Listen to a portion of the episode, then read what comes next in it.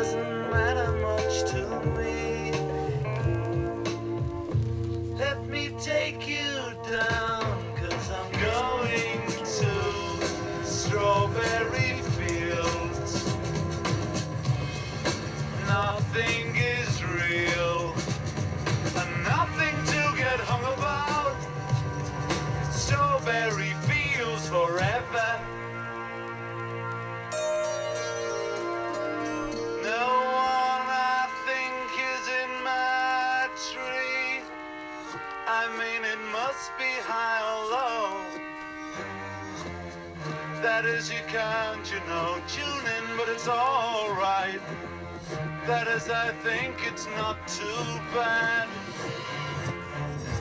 Let me take you down, 'cause I'm going to Strawberry Fields.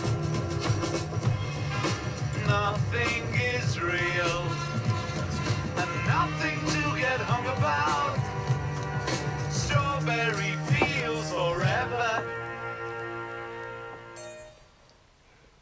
And that was Strawberry Fields Forever by, of course, the Beatles. So, for our first topic today, we will have my co-host, Oshin. So, hi.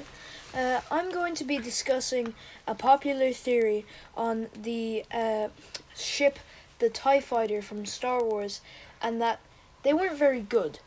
So, if you didn't know... the TIE Fighter is a ship used by the Empire in Star Wars to maintain control. They have thousands of them who chase after people that they don't like, essentially. You have to keep in mind that this is basically the entire of the Empire's navy. I know they have AT-ATs and several other attributes to their army, but this is the main part.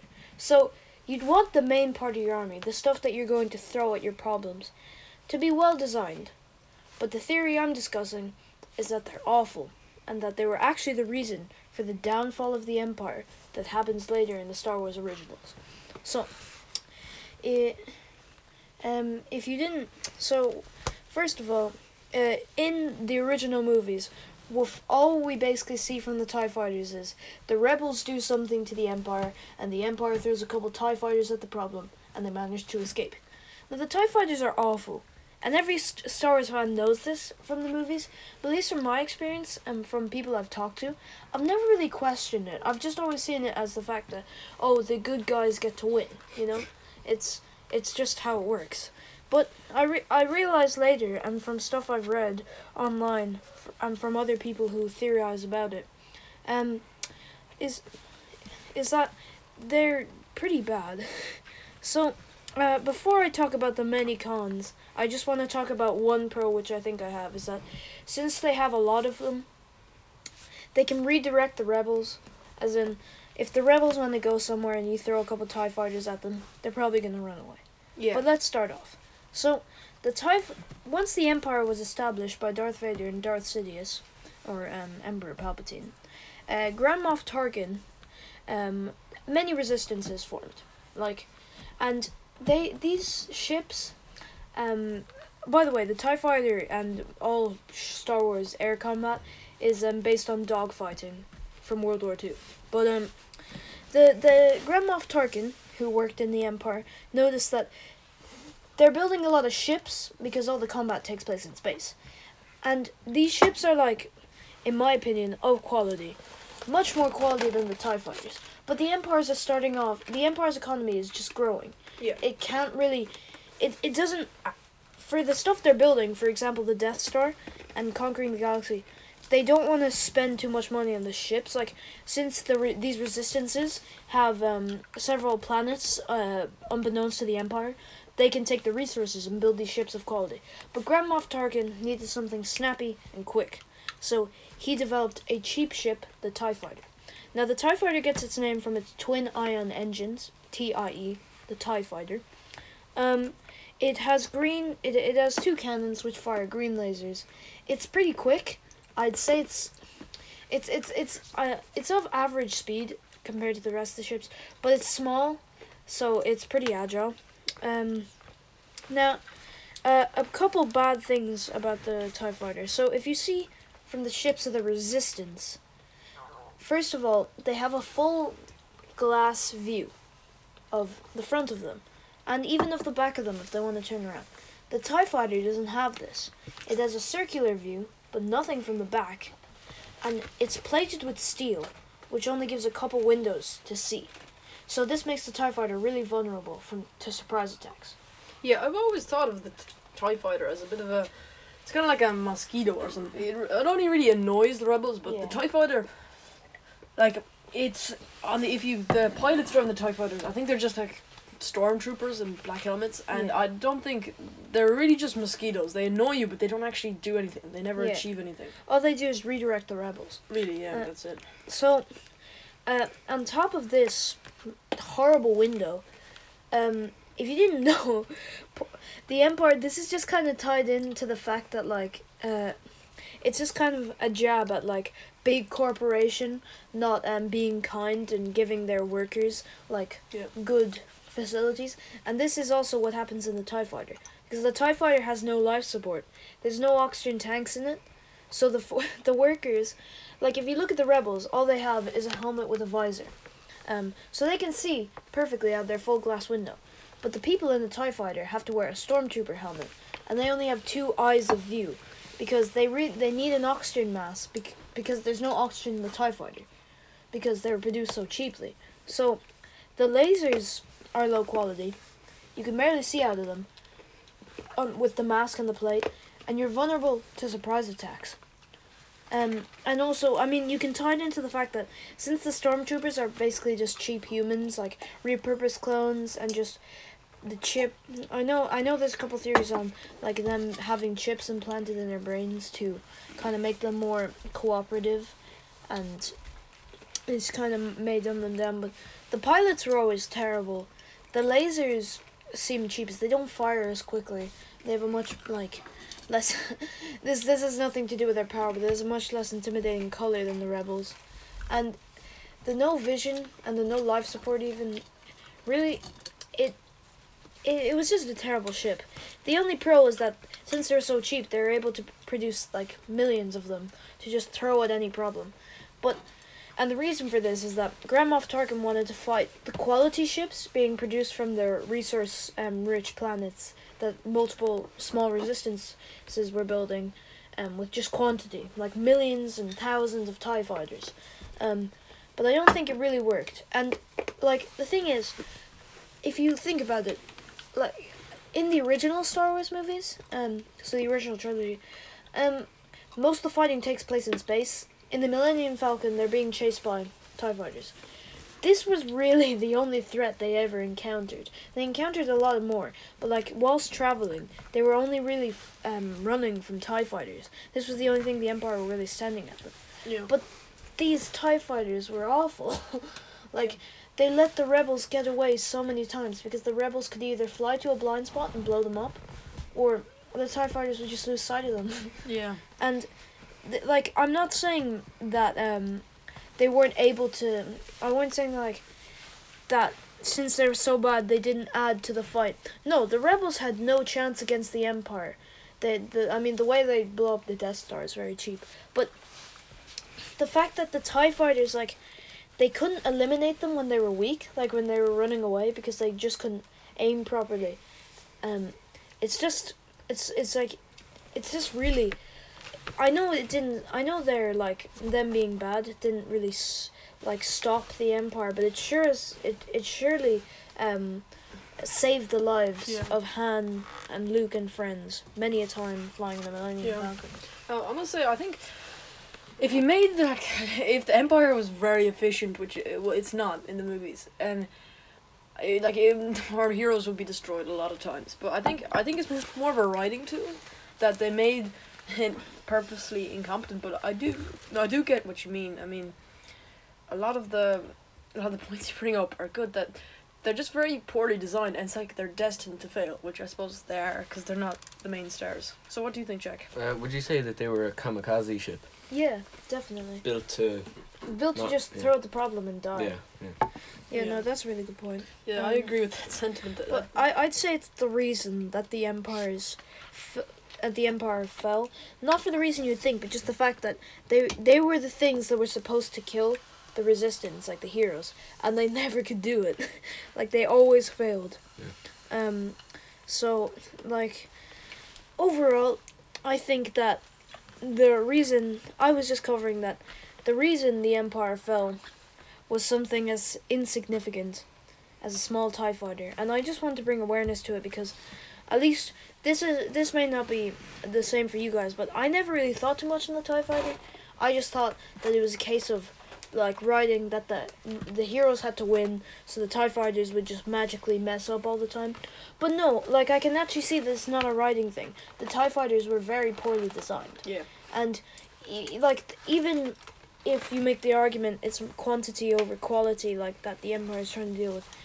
They should have thrown more TIE fighters at the problem. Like, when they're getting chased, I don't think we ever see them get chased more than, like, 6 max. Yeah, I must say, whenever there's a big cruiser ship on screen, it always shows, like, hundreds upon hundreds of TIE fighters coming down. But when it comes to them chasing the Millennium Falcon, 2. There's, like, 4, and then they crash into each other, and they crash into the meteor, and the other one just... Yeah, I think the pilots kind of incompetent, and even the pilots are goons. They have no way to aim, and they're completely. They have a very big weakness in their blind spot. Even I think the design itself is just. It feels like very fragile, you know. Even if it was more compact, but no, it has these 2 big wings, and if one of them even gets scratched, the entire design is compromised. It's very weak. Yeah, it's meant to be like agile, but this design ends up making it weak. But that's all I really have to say on the TIE Fighter. I just want to bring awareness to the theory. Yeah. So I don't believe we've really discussed Star Wars before on the podcast. So that's definitely interesting. Star Wars must be something we have to revisit. Any closing thoughts? I mean, I think I've expressed mine. Yeah. Definitely, we must discuss more Star Wars in the future. And maybe it makes you think, the Empire was destined to succeed, but their navy was destined to fail. Yeah. So now we have Enemy by Imagine Dragons, which was requested by a fan. Yeah. So remember, send in emails to our Timeless Lore Podcast at gmail.com.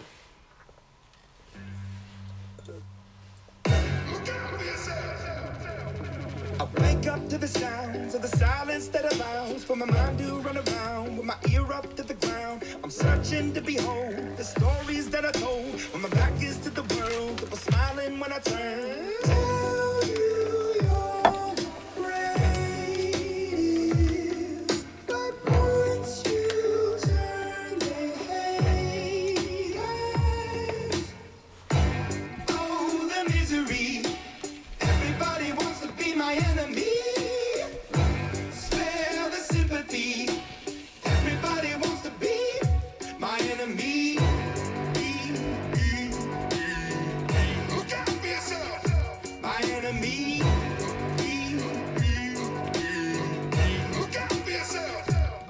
already. Your words up on the wall as you're praying for my phone, and the laughter in the holes and the names that I've been called. I stack it in my mind and I'm waiting for the time when I show you what it's like to be worse fit in a mind.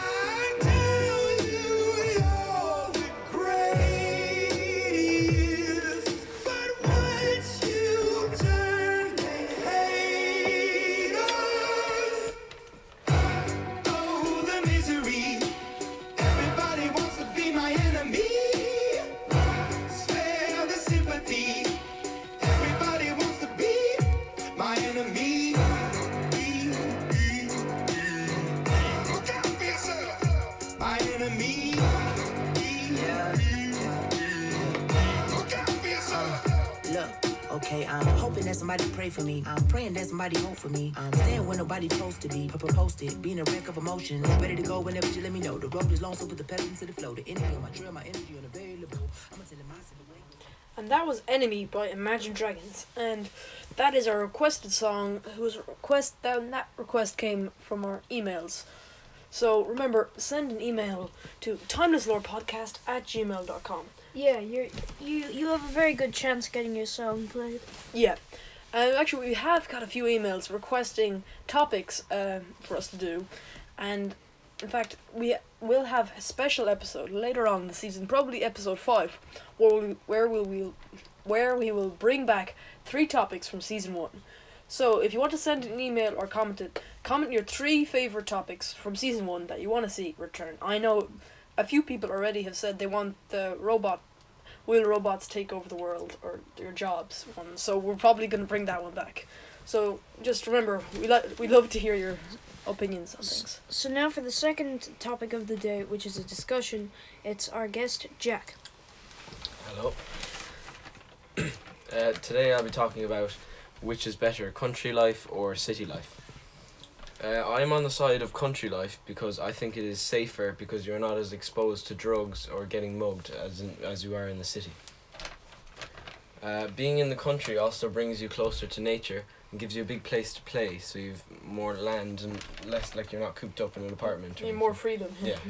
Yeah, more space to do whatever you want, whether it be build or just for leisure. Or go-karting down a hill. No? The cons of living in the country is you're far away from your friends and you don't get to see them as much, whereas if you're living in a state, your friend could live next to you and you could play whenever you want. Yeah, so you live out in the country, right, Jack? Yeah. So, do you face any of these struggles yourself? Sometimes. Like, I don't have many friends over that much, because they're all kind of live far away from me. Oh, yeah. Yeah. I also want to say something. I think you're right, that a good thing about the country is that there's way less bad people. You're way less likely to come into danger, but I think a con of it is that if you do fall into danger, I think you are in much more danger. Because say, for example, if you live in an estate in the city, I don't think many people will come to rob your house because there's tons of people there. If they hear something like that, everyone will go outside, report it, stuff like that. Yeah. But whereas if it's in the country, you could kind of use the expression, no one's there to hear you scream. Yeah. Yeah. That's when a lot of farm deaths happen, because they could be out in the fields doing something and they could be hurt and then no one would see them for hours until they don't come back for a while. So but I think since you're way less likely to fall into danger, this isn't much of a problem. Yeah. You're farther away from hospitals and ambulances, so it takes longer to get there, which could be life-threatening. And especially in America, because I don't know if it's just like $50 for the ambulance just by itself, but I don't know if they charge more for more travel. They might. Yeah. Definitely, it's a lot more even for the fire brigade or any services at all.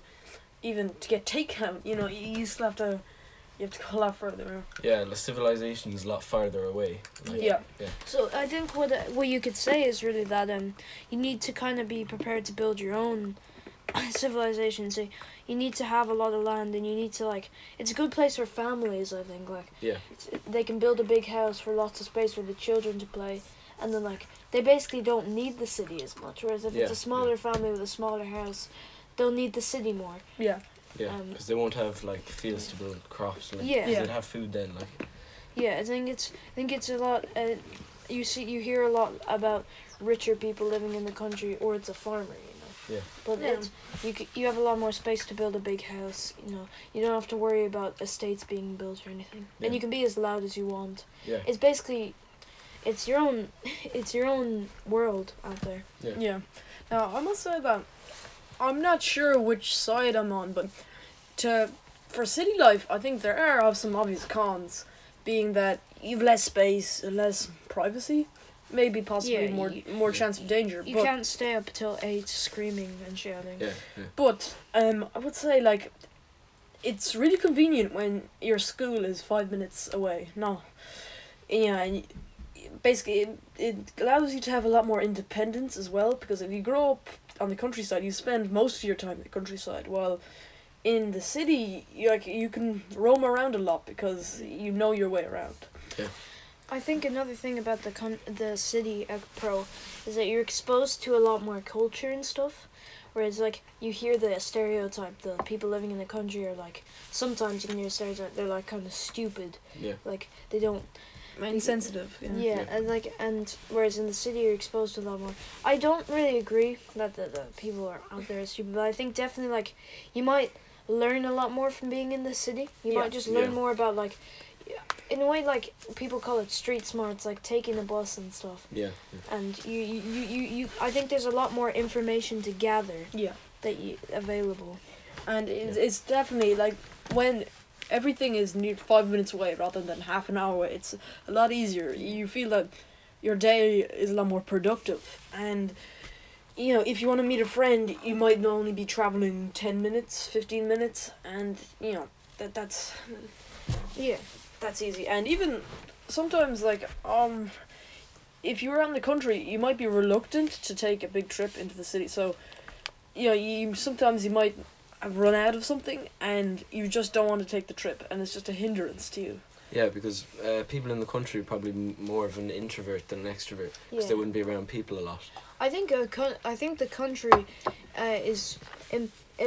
my consensus would probably be that the country is better for, like, richer, big families, like parents who have stable jobs now, because, for example, they probably won't need as much civil service help, like ambulances and stuff. They might be able to treat their kids a little bit. Yeah. Not saying that they'd be doctors or anything, but I think the kids would be exposed to less danger because they'd be adults. You can experiment more with your land. You can build more stuff, it's a really good place for your children to play. The only problem I'd say for the family is that the school is far away, but even so, you can stock up on supplies. If it's a big house, you'll have to take that trips. I think the city's good for like people when they're young, like in their 20s and stuff. They can get exposed to a lot of culture and have really productive days if they're trying to make money to save up to maybe live a country life when they're kind of trying to settle down in life. But like, I don't think you generally wouldn't hear about like young people like just moving out to the country unless that's where they were raised. And I do think that maybe more so even important than like the situation of schools is that for a lot of parents living out in the country, it's work that's the real struggle. And I know, obviously, before COVID, I know that a few of the teachers that taught in my old school, they had to come nearly an hour and a half every day down from Connemara and from up north. And that's an hour and a half every day to be out of school at 8 o'clock. So what's that? You have to get up at 6? Yeah. Leave at 6:30. That's kind of crazy, and that's every single day. Some people it could even be 5:30. A lot of people take a really long time.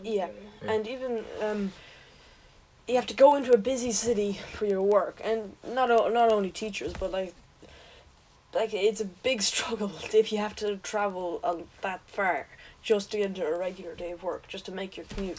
Yeah. The country, they're both in a way more comfortable. Like the country, you can do anything you want. You can go outside at 5 a.m., start screaming and shouting, running around. But in the city, like you're a lot more. It's comfortable because you're around a lot more people. Yeah. Like I don't think I'd want to live in the country just by myself, and you're closer to stuff. But if you have your family out in the country, you have everything you need. You have your land. I don't. The only con I see is being far away. Yeah. I think it's good. I think it's a really good place for kids to grow up at the very least. I don't think they. I don't really think it'd be good for someone to stay in the country their entire life. I think that you should probably spend the younger part of your life, and I mean like young adult, like maybe 16 to like 30, like just, or 16 to even like 40 or 50, just, like roaming. Like roaming the world, you know, experiencing culture and stuff, and then when you finally want some peace and tranquility and you have enough money because you've been working for all these years, you can settle down in the country and have your own world. Yeah, there's definitely a part of me that likes the idea of maybe not solitude in itself, but just sitting in a house far away from everyone, you know, surrounded by the beauty of nature. It's very appealing. I would say it's very appealing to others, but it's just very impractical. Yeah, and the view is nice as well. I would say a balance is good, because I think if you take the example of raising a child. I think I would prefer to raise a child out in, like, the country, but you'd have to make sure that you expose your child to friends. You make you expose your child to culture. You expose your child to the outside world. Because if a child only knows the country, that's where the stereotype of country people all being farmers and being stupid comes from. It's not true, but I think that's its origin. Yeah. I think my overall consensus is the country is a lot of hard work, and you need a lot of supplies and stuff, and it can be difficult being so far away. But if you have the stuff necessary, I think it can be really good. Yeah. The city's a lot easier, but I think. And it's a lot more convenient because less people are going to have all the stuff necessary to live in the country. But it's a lot easier. And so I think it's available, and I think it's more practical for a lot of people. It's a lot more expensive. Like, definitely, a lot of, like, for example, the argument I made with coming in for work, that doesn't really apply to a lot of households because of COVID. Now, like, although working from home, like, you're forced to work from home is ended, a lot of people now work from home, that they just never went back into the offices, just because it's a lot more practical just to stay at home. It's a lot more comfortable. Sit in your laptop in a dressing gown, you know. Yeah. That's definitely, but still, for people who need to show up, like teachers, it's still very hard. Yeah. One more thing I'd like to say is that the cost of living has gone up a lot in the city, and that's why I think overall I'd go with country. Yeah. Jack?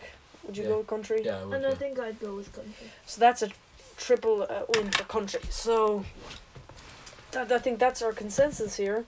We don't usually come to consensuses with these kind of discussions, but there you go. Okay, so next up, from the album Cracker Island by Gorillaz, this is the last song we'll play by them. We have Tarantula.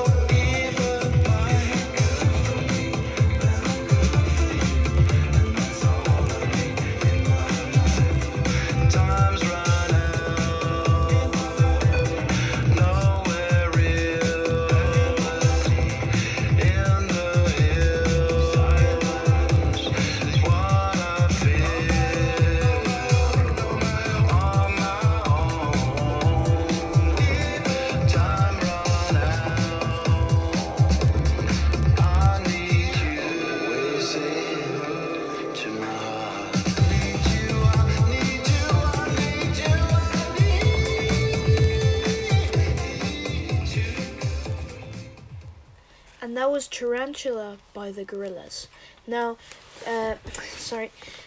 discussing our final topic of the day, we have my co-host Adam. Yes, so now recently we got an email, again reminding you, send in emails. We got an email from a friend of mine who said that we weren't doing enough old topics, as of course our motto is all that was on all that will ever be. So here it is, I'm doing an old topic. So today I will be discussing Hannibal Barca. You may recognise the name, you may not. I'd assume the latter, but Hannibal Barca lived in Roman times, in antiquity, in the 200s of BC, and he is one of the greatest military generals of all time.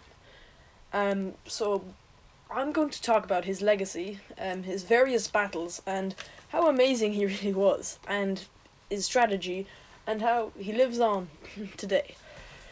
So, to give some background, so Rome at this point was still in its republic stage, not in its empire, and the leadership in Rome was divided every year into two consuls, and the consuls were like two prime ministers, and they shared rule for one entire year. So at this point the Roman Republic was in its stage of growth, and this meant that the Romans had just conquered Italy, and they were moving into territories like Greece and France, which was then occupied by the Celts. And about 300 BC, the first Punic War began between the Celts, who were known as the Gauls at that point, and the Romans, and they fought for many, many years. But the Romans eventually triumphed, and they annexed the Alps, pushing the Celts out.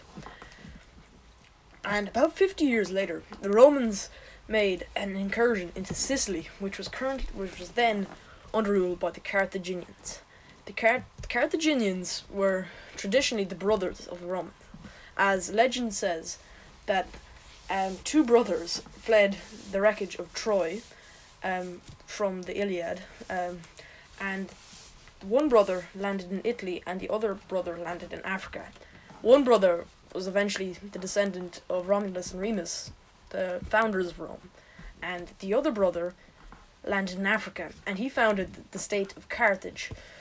And Carthage was a trading empire, and it spread very rapidly from about Tunisia and Libya.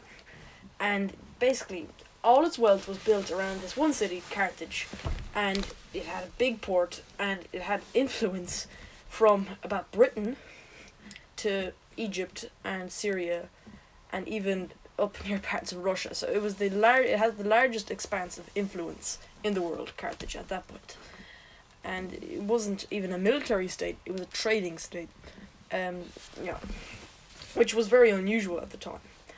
So, after this incursion into Sicily was made, the Romans and the Carthaginians sparked the Second Punic War. So, you can clearly see that since Carthage was solely just really, from what it's known to the public, was just a trading empire, so to go up against Rome, at that time, the one of the greatest battle empires with revolutionary, at least like in their weapons. Yeah. A different fighting style, for example, the stabbing of the spear and the bulky shield, like going up against them, I don't think without the information anyone would be on their side. Yeah.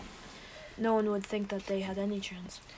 But at that point, Carthage was debatably stronger, as it had influence, not armies but influence. Yeah, it's a better empire, but again I was just referring to the military strength. Yeah.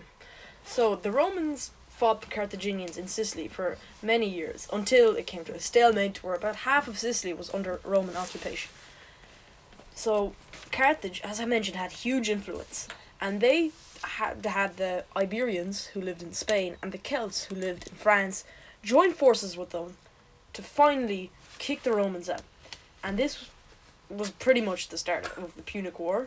And the Punic War, Punic, it comes from a Latin word, but it kind of means the areas around the Alps.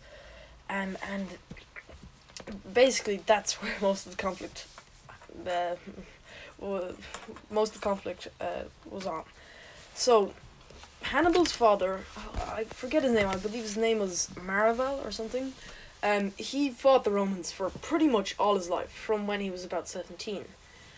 And when he died, on his deathbed, Hannibal, his young son, vowed that he would kill every last Roman that walked Italy and walked the earth. And he would avenge his father's death. Fueled by vengeance. Fueled by vengeance. So, Hannibal himself was born in 247 BC.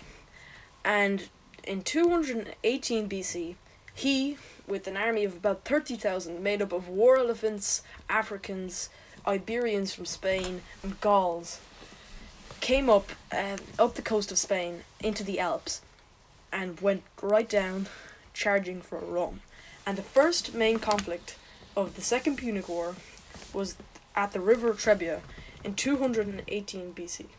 I think from what you can see, for example, like Britain in the Second World War, a sense of confidence, this is going to sound stupid, but a sense of like confidence, even when it doesn't seem apparent, like, for example, this really faked, I think this attack, just outward, ballsy attack, really faked out the Romans.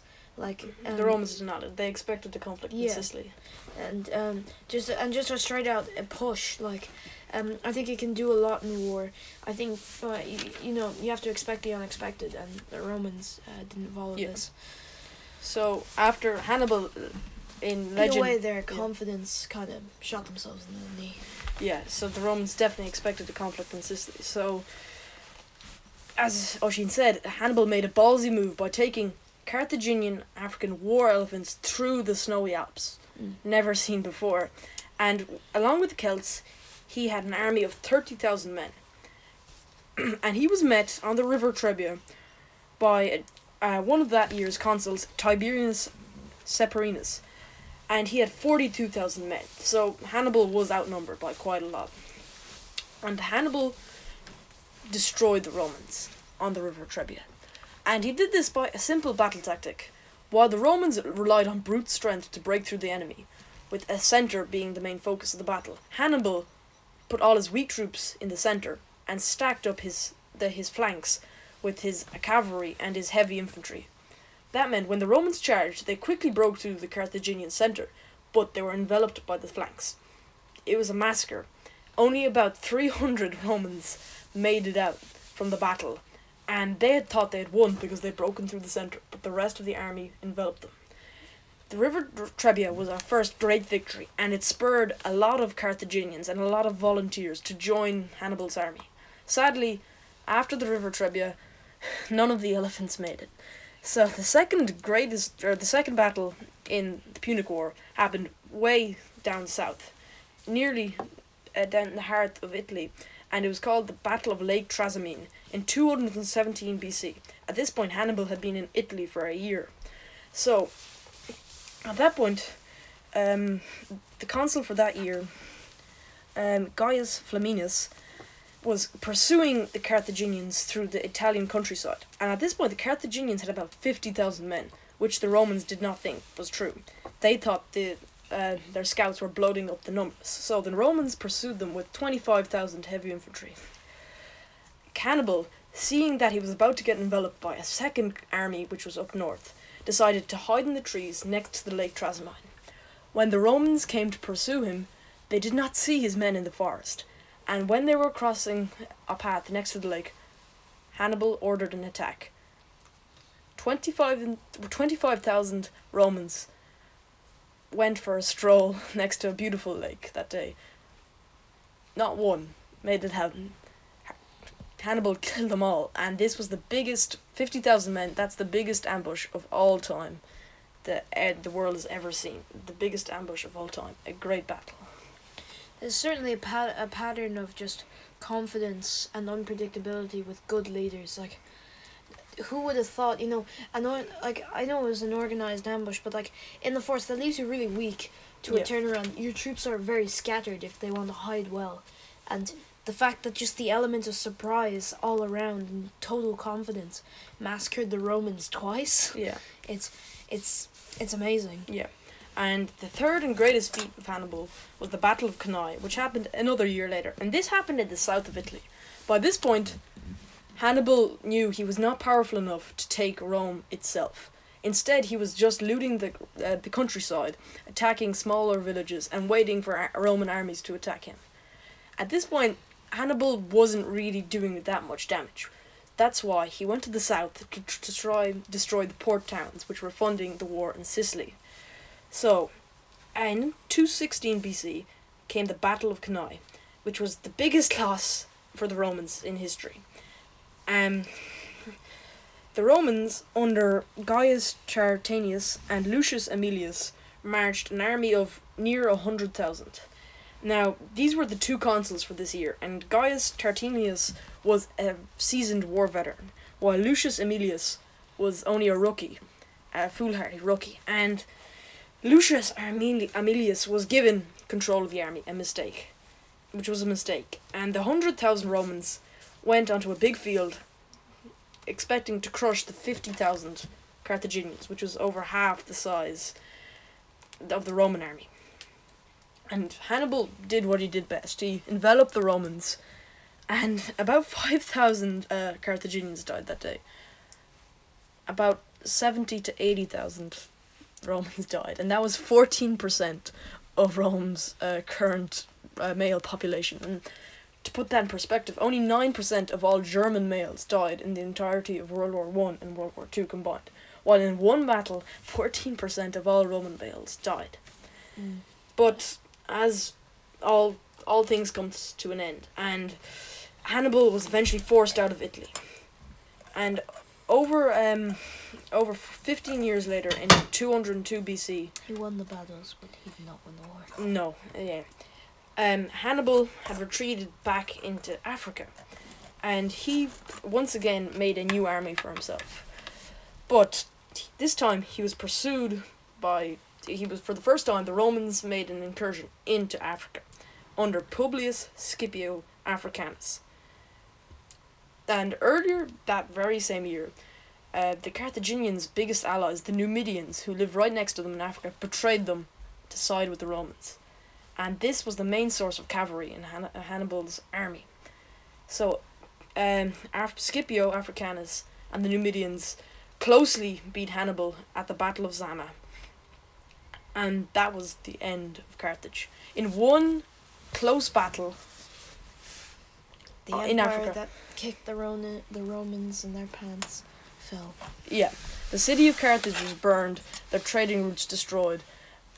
They would never recover. Hannibal himself died unknown a few years later in a court in Turkey, where he committed suicide in the court of the king of Batina. And that was the end of what could have been the greatest military general of all time, if it wasn't for the Battle of Zama. There it is. I hope you learned something today. Yeah, I mean, we can see from that, you know, battles under good generals can be unpredictable. You know, he took the Romans out of the blue, so many times, but he eventually fell to the same thing. Yeah. A completely out of the blue, unpredictable loss for the Carthaginians. Yeah. So, remember, this was a great episode. And remember to email us if you want topics. We're looking to get more feedback from fans. So, we're going to thank our guest Jack for joining us today. We hope to see you in the future. Yeah. And remember, the clock is burning. Because it's time for Timeless Lore. We'll see you in the next one.